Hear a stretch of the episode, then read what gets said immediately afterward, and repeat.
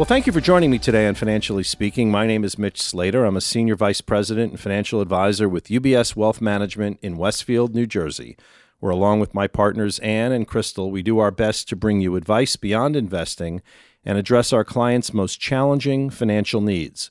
It's my sincere hope that each and every episode of this podcast will educate you on personal finance and real life business issues of the day.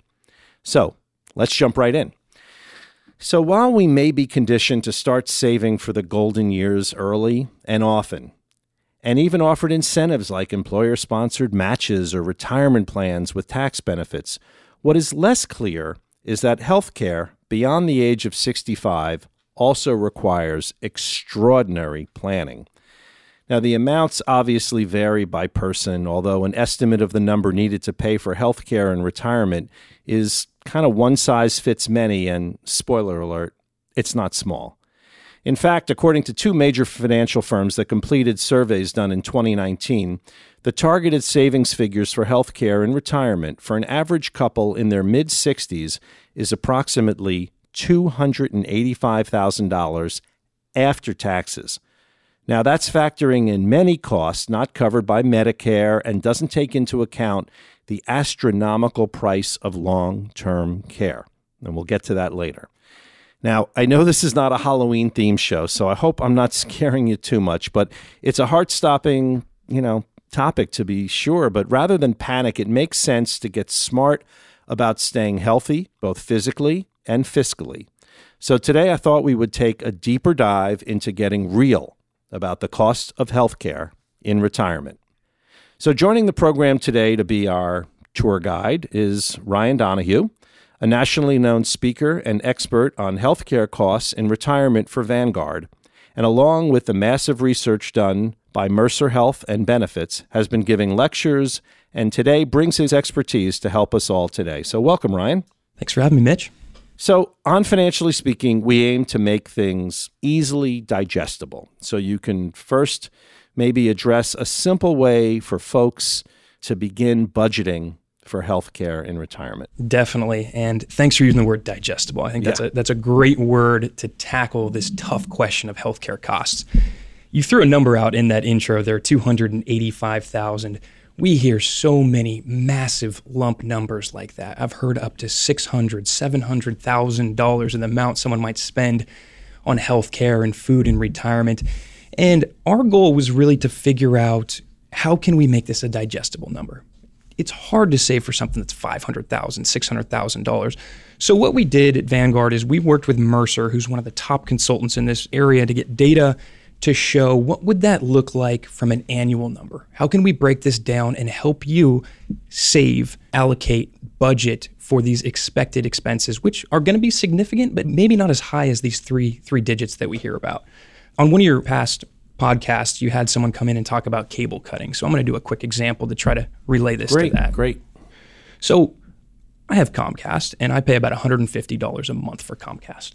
Let's take inflation out of it and just say going forward for the next 30 years, I keep that same number $150 a month for Comcast. What that's saying is that over the next 30 years, I'm going to spend $54,000 on my cable. Right how do you save for 54,000? I would cut my cord immediately. Yeah. So how do we think of it from the standpoint of healthcare? That's, that's a great that's a great analogy. I mean, when you know, I know at the end of the year, even when I look at my American Express bill and I try to, you know, calculate the last 12 months what I've spent on all of these different things. It could be cable, it, you know, it could be food, whatever it is. They're big numbers, so multiply it for a lifetime, it's pretty high. Exactly. So so that's what we did. We budgeted this into an annual number I'm going to quote this a lot today. So let me start by saying we're going to talk about a 65 year old female today, end of 2018, we'll use, how much we would expect that median person to, to spend on healthcare going forwards. And that number is 5200 So $5,200. The average someone would spend on healthcare, 65 And that's going to be enrolled in a Medicare option, which we can talk as we go forward. So there's a lot of factors, obviously, that can increase or decrease costs. So maybe maybe let's just start off for a bit, you know, talking about lifestyle first. Yeah, definitely. Lifestyle is so important. When we talk about lifestyle, we talk about just overall health. Right. Uh, in this paper, and we, we quantified this number to get to that 5,200, we looked at chronic conditions. So, chronic conditions, we list 12 of them in the paper, the 12 most popular, and we use them in terms of this cost. But think of things that stick around, illnesses that stick around. So, anything from diabetes to cancer to Alzheimer's to osteoporosis, we list 12 of the most popular. And if you have really more than two of those, we'd put you into a higher category. So one is about the average in the United States, and as you continue to add those, you move from that median, that 5,200, to something that's going to be more expensive in the future. Mm-hmm. Yeah. So you mentioned the United States. What about geography? Where you live in the United States? Huge difference. Yeah. We do it based on zip code. Enormous difference. Maybe not for what you'd think it might be. So, so Florida, it's a supply and demand issue. There's right. more expensive in Florida generally, depending on the zip code, with people retiring down right. there.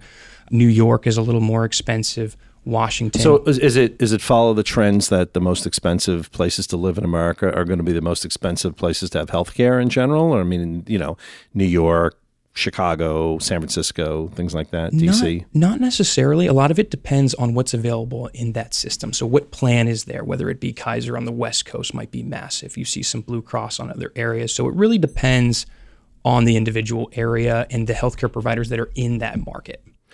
So do you do you see people in some of the research that you've done moving, you know, from where they maybe brought up their family to a different area because it's just less expensive to retire in that area. And again, maybe obviously uh, house, you know, costs of taxes and all that other stuff, but as far as specifically healthcare, we don't. Yeah, we don't. So we there's no it. there's nowhere to hide. There's no like you know somewhere in Montana you can just go and it's going to be really cheap or something. No, you, you get what you pay for with yeah. that, and and we wish that more people would consider that when moving. A lot of people probably didn't know that it might be more expensive depending that's on. That's a really that's a really good point because a lot of people think, oh well, I'm heading down to Florida, oh everything's going to be cheaper there, but they forget about healthcare.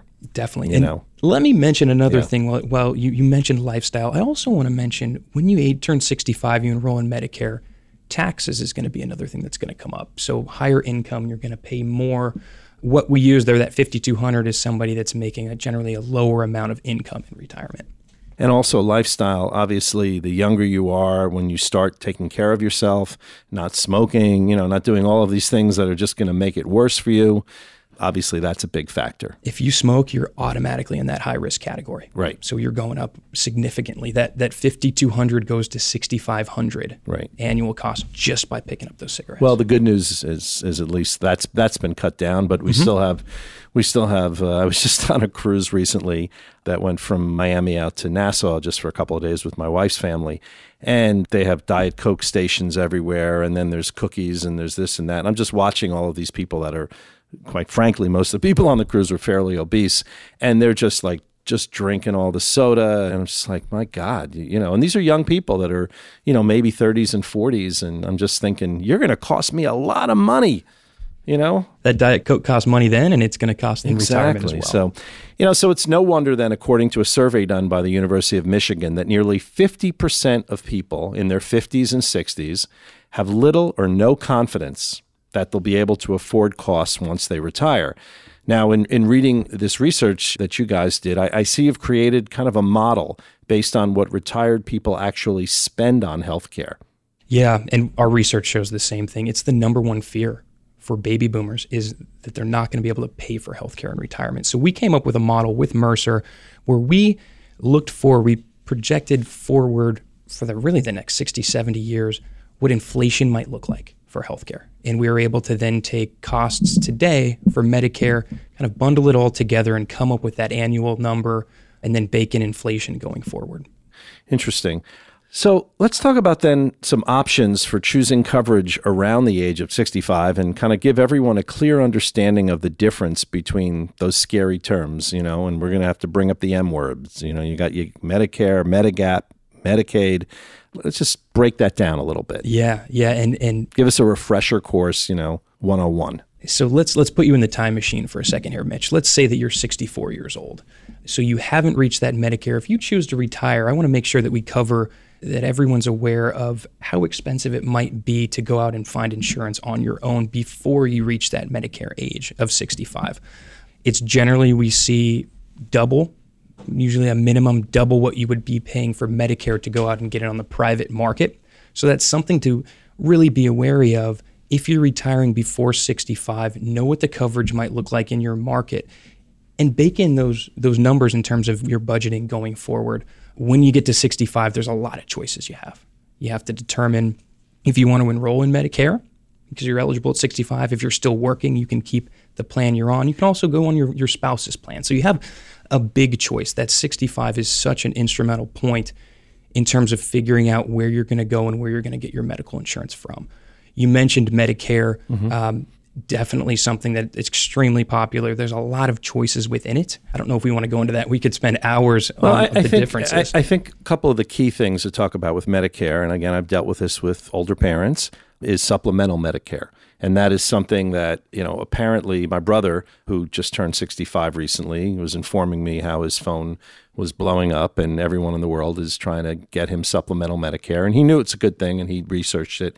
But just talk about that specifically and how critical that is.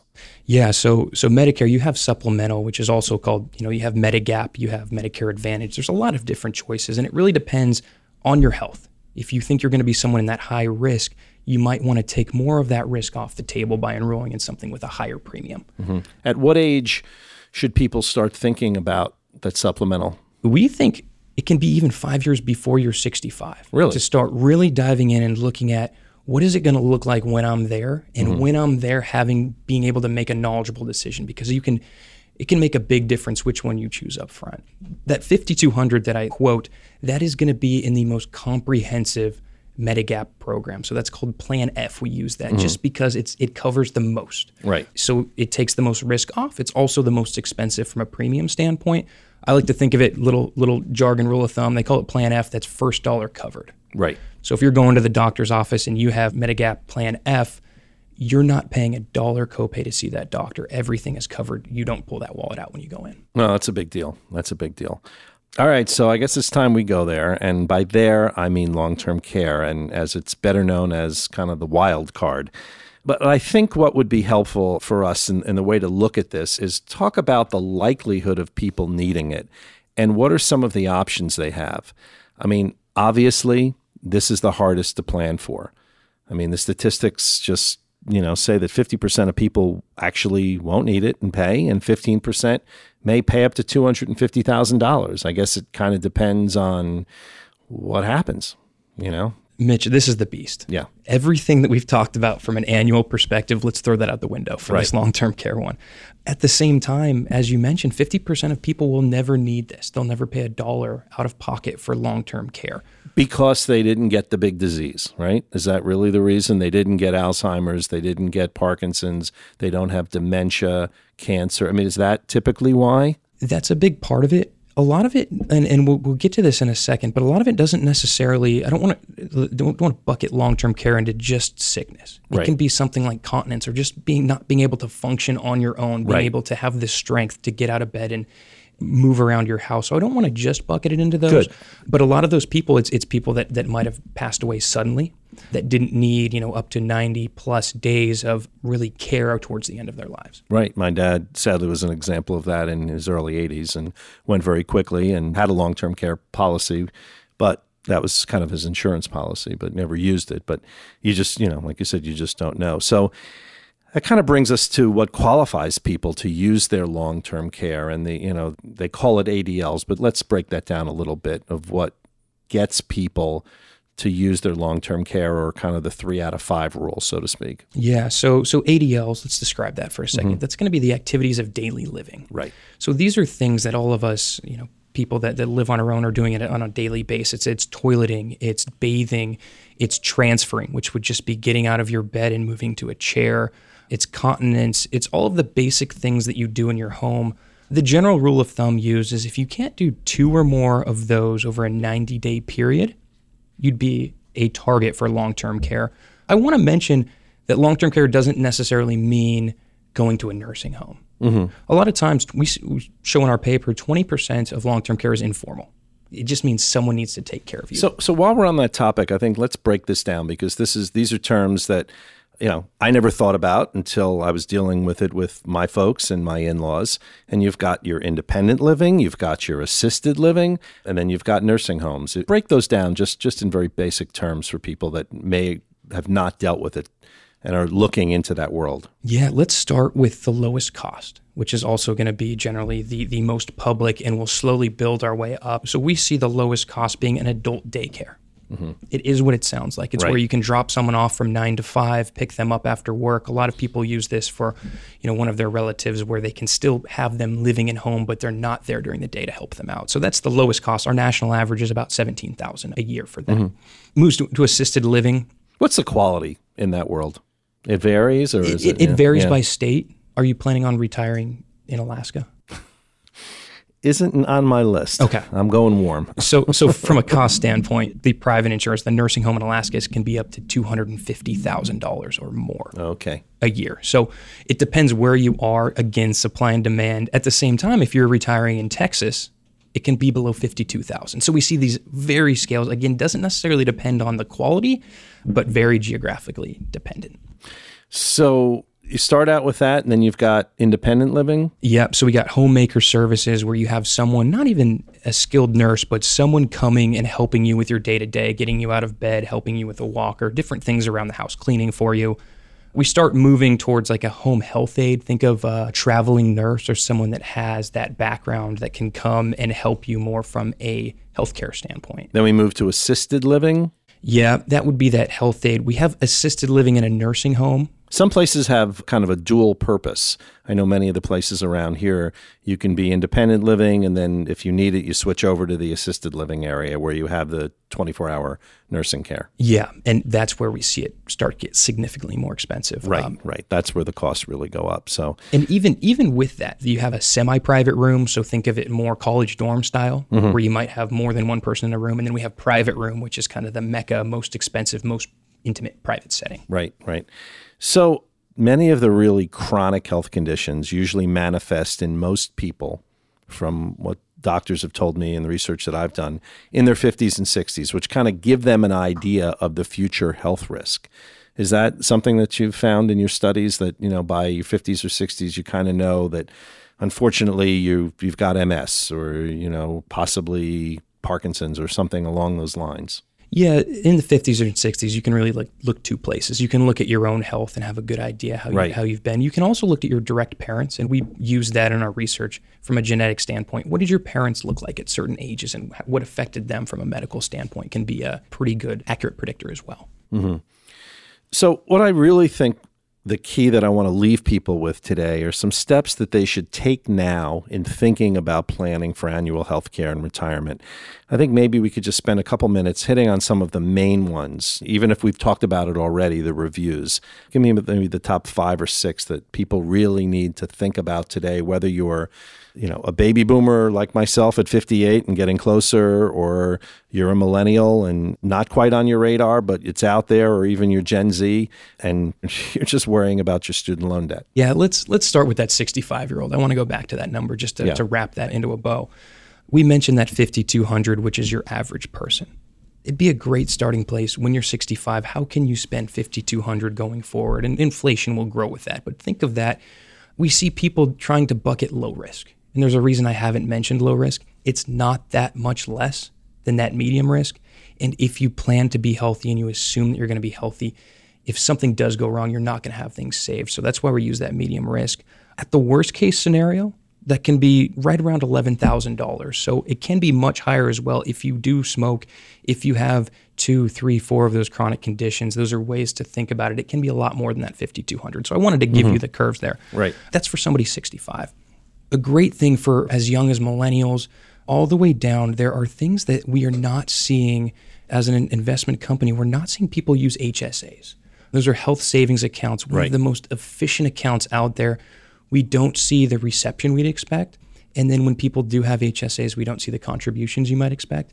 And when people are contributing to them, we're not seeing them using it as an investment vehicle. They're mm-hmm. putting cash in there when it's such an efficient account. How can you really beef that up to help yourself when you do need these expenses over the age of 65? Well, I mean, I'll mention at the end of the show because I mention it every show that my mantra has always been pay yourself first. And this is a classic example in the healthcare savings account to be able to do that and put that money away on a tax deferred basis and be able to have money for those expenses throughout the year. And they usually can carry on to the next year.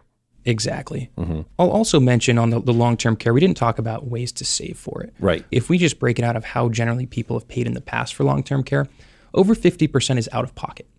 So we'd say, what can you do for that? Well, you can save. You can use an HSA. You can use other accounts. If you need it, spend it there. We also see people spending from their home equity. We also see long term care insurance as an option.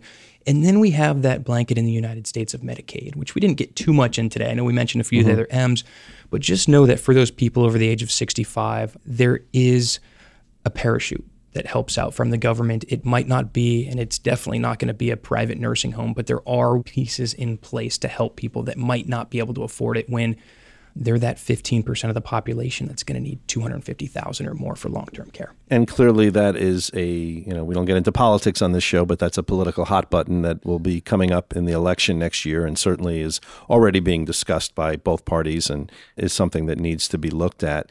Last thing while we're just, you know, hitting on some of the main ones. So what about it enrolling in Medicare? Is the process gotten easier? It's a tough question it has gotten easier, but there are also more options. So you have the enrollment period. It's something once you turn 65, you're definitely going to want to have an idea where you can go from there. There's more options than ever. There's more carriers than ever. So it's something you really need to do your research with, which is a great, you know, somebody like Mitch or someone would be a great person to, to kind of start that conversation. Great. Well, Ryan, thank you so much for, for sharing your wisdom today. And the research that you folks have done at Vanguard is, is terrific. And this topic obviously is very critical. And let's face it, folks, healthcare can destroy your wealth. I mean, I just saw a recent survey from Gallup that Americans borrowed an estimated $88 billion to cover healthcare costs last year alone. So it's no wonder that many Americans are worried and kind of need to plan early. And that's really the best thing that you can do. Well, thanks for listening, everyone. If you haven't yet followed us on Spotify, please do. That's, by the way, their word for subscribing. So you just touch the little follow button. And please let me know what you think. If you have topics you want to hear about, send me a message on LinkedIn or comments or questions. Please do that. I'd like to also give special thanks to the folks at Resonate Recording. And remember, when it comes to saving for anything in your life, especially healthcare costs and retirement, pay yourself first. Have a great week.